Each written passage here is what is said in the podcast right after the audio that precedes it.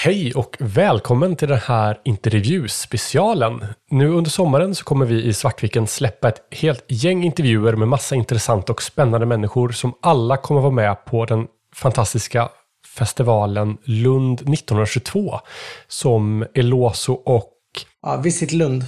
Visit Lund, precis, eh, håller i tillsammans. Och det här är första gången som den här festivalen hålls. Och med mig på tråden idag har jag ingen mindre än Gabriel de Boer. Välkommen! Tack så jättemycket. Du har ju haft dina fötter och fingrar med i nästan alla stora häftiga rollspelsprodukter som har släppts de senaste åren.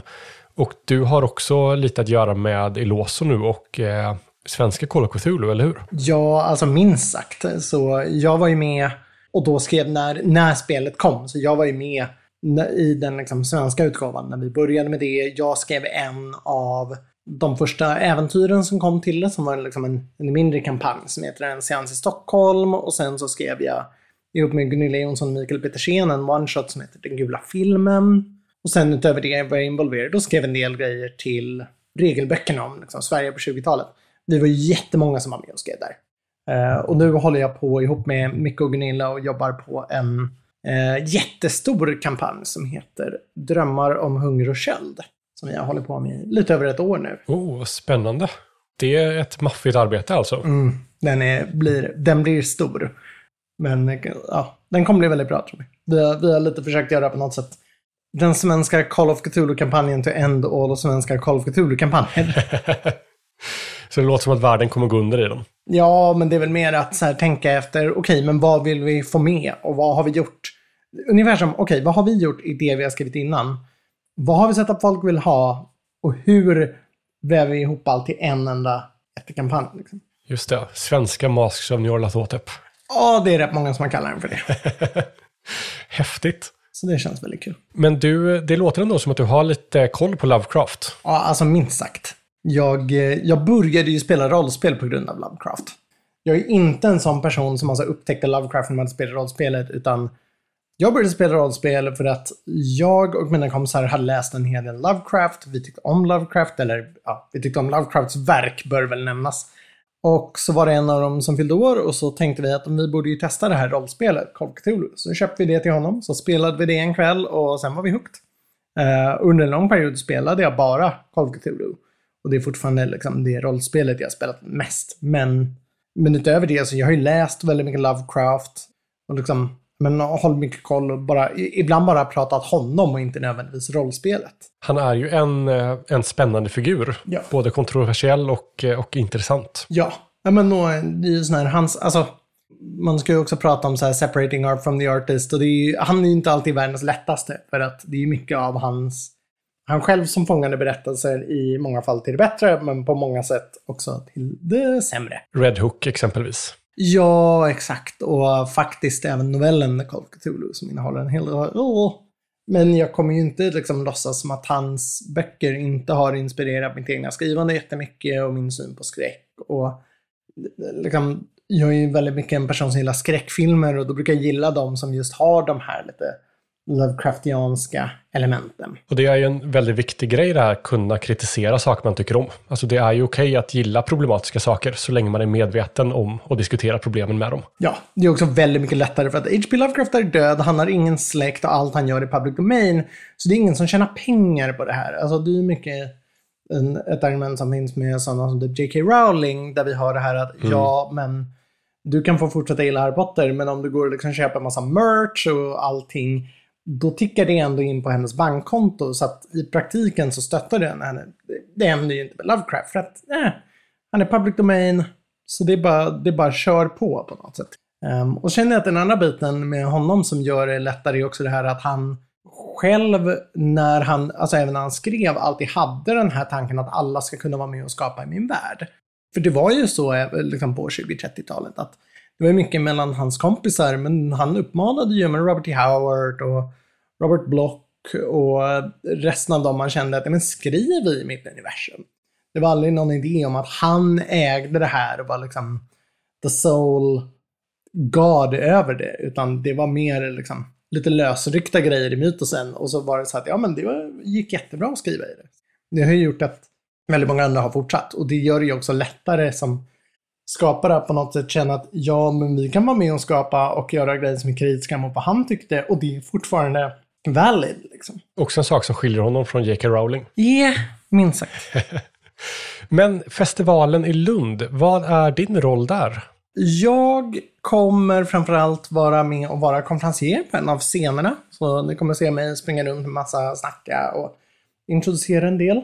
Och sen kommer jag också hålla en föreläsning där jag pratar om film på 20-talet. Så det blir, och det är faktiskt en jättespännande tid. Så att det är ju typ då filmindustrin, vi känner den som vi känner den, växer fram. Det är, så här, mm. vi, ja, men, det är stumfilm, det är tysk expressionism, men det är också då som färg och ljudfilm börjar dyka upp, speciellt i slutet av årtiondet när vi får talkies. Och, nej, men det är även på 20-talet som Sverige får en filmindustri, ganska bokstavligen, för att det är då som svensk filmindustri blir ett aktivt bolag och Filmstaden i Råsunda öppnar sina portar eh, slutet av 1919. Så att det är ju då som vi, vi ser Sverige växa fram. Och vi får också de första filmstjärnorna, där en av dem är svensk, med Greta Garbo. Just det. Det är faktiskt en jättespännande tid i filmhistorien. Kommer du främst prata om film från 20-talet eller kommer du också prata om film om 20-talet, som utspelar sig på 20-talet? Nej, det blir mer film. Uh, film från 20-talet och filmeran då, liksom. Mer än filmer på 20-talet. Nej, jag kommer sikta in mer på, på den andra. Också för att många av dem som kan behandla tiden och lite så här filmskapande då, det är inte jättemånga jag kommer på på rak arm, för många av dem är, eller så är de precis lite senare. Alltså typ Singin' in Rain till exempel, den är ju skiftet 20-30-tal. Liksom. Men du kommer bara vara där nere också i Lund och, och hänga runt och umgås och så? Ja, det kommer jag. Jag kommer vara där och hänga runt och som sagt, jag kommer ju liksom springa mycket på scenerna när det är scenprogram, men annars är det bara att hugga tag i mig och snacka så länge jag inte är upptagen. Liksom. Är det någonting, för det händer ju massa annat spännande i Lund under den här helgen. Är det någonting annat som du inte är med och arrangerar som du är särskilt pepp på?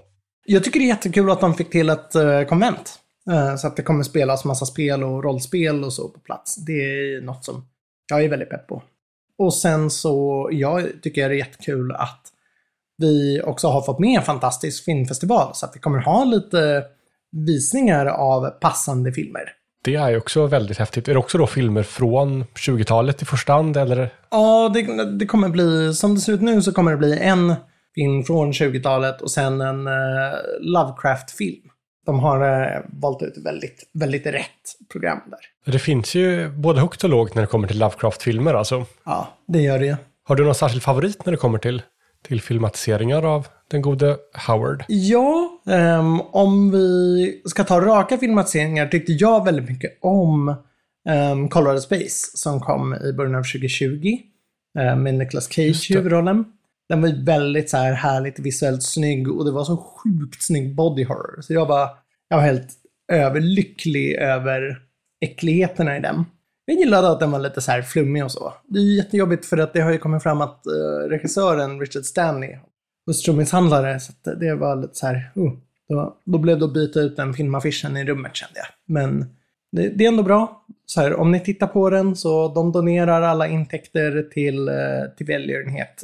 Så att det är it's still know, good cause. Men, uh, nej, men den är en som jag tycker mycket om. Och men så har vi Stuart Gordon-klassikerna. De tycker jag också har hållit bra. Både Reanimator From Beyond. Eller hållit, men de är ju liksom mer härligt 80-taliga.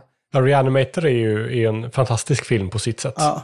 Nej men, eh, men däremot så om vi inte tänker filmen som måste vara en rak adaption av Lovecraft men med liksom Lovecraft-element så är ju annars tycker jag vinnaren eh, John Carpenters I skräckens skugga eller In the Madness som, som han har beskrivit som sin, liksom, sitt verk i Lovecraft-mytosen.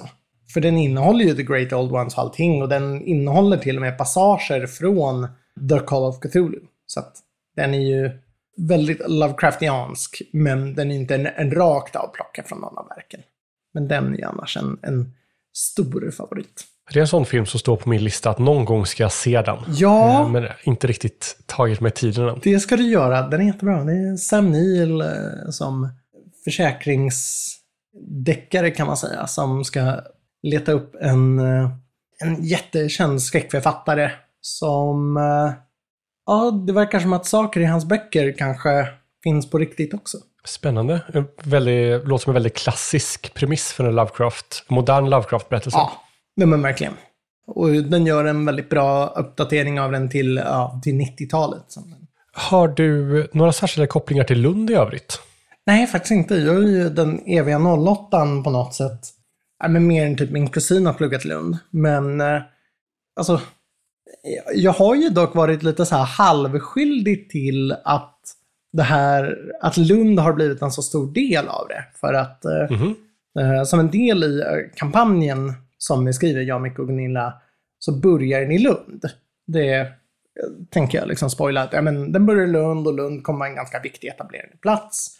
Så då var vi där, vi gjorde research och då vaknade Anders Jansson till som utöver att vara komiker är väldigt stor Call Cthulhu-rollspelare och började prata med Björn och då, ja men eftersom Lund ändå skulle vara med i spelet så blev det att från det så började det snowballa och Lund blev allt viktigare. Liksom. Vad häftigt. Eh, för, ni, för er som är intresserade av mer detaljer om just hur allting startade så kommer en intervju med Per sen som är med i Visit Lund som kommer lägga ut hela allting eh, bakom kulisserna om, eh, om den delen. Har du någonting mer som du skulle vilja prata om nu, Gabi? Eh, nej, men det sista är att så här, passa på och kom. Det kommer bli, eh, kommer bli en riktigt maffig festival. Ni kommer inte vilja missa den. Det är väl verkligen en sak att tillägga. Liksom. Och var kan man hitta dig utanför Lund? Eh, ni hittar mig på eh, sociala medier. Som, eh, då finns jag mest på Instagram, jag är mest aktiv som att Gabriel de Boer. Så finns jag även på Facebook som Gabriel de Boer Writer. Och sen har jag min hemsida gabrieldebor.com. Men då tackar jag dig så hemskt mycket, Gabriel, för att du ville prata lite med mig. Ja, men tack. Det var jättekul att få prata lite också. Och det här är ett jätteroligt projekt. Och det är kul att folk får reda på mer om vad som sker. Ja, det ska bli eh, fantastiskt roligt att vara där nere och, och se vad som händer. Har du planer på att klä upp dig? Ska du gå i tidsenliga kläder? Ja, men alltså, nu är det ju mig vi pratar med och jag har ju någon tanke om att jag vill vara på något sätt rollspel-Sveriges best dressed. Så, ja men tidsenligt-ish i alla fall. Alltså jag, jag kommer ju inte komma underdressed om vi säger så. Det, det är inte så att jag dyker upp i liksom tisch och mjukisbyxor. Då har vi någonting mer att se fram emot helt enkelt. Exakt. Att se din strålande outfit. Men tack så hemskt mycket, så ses vi i Lund. Det gör vi. Ha det fint så länge. Ta hand om dig. Samma. Hej, hej. hej.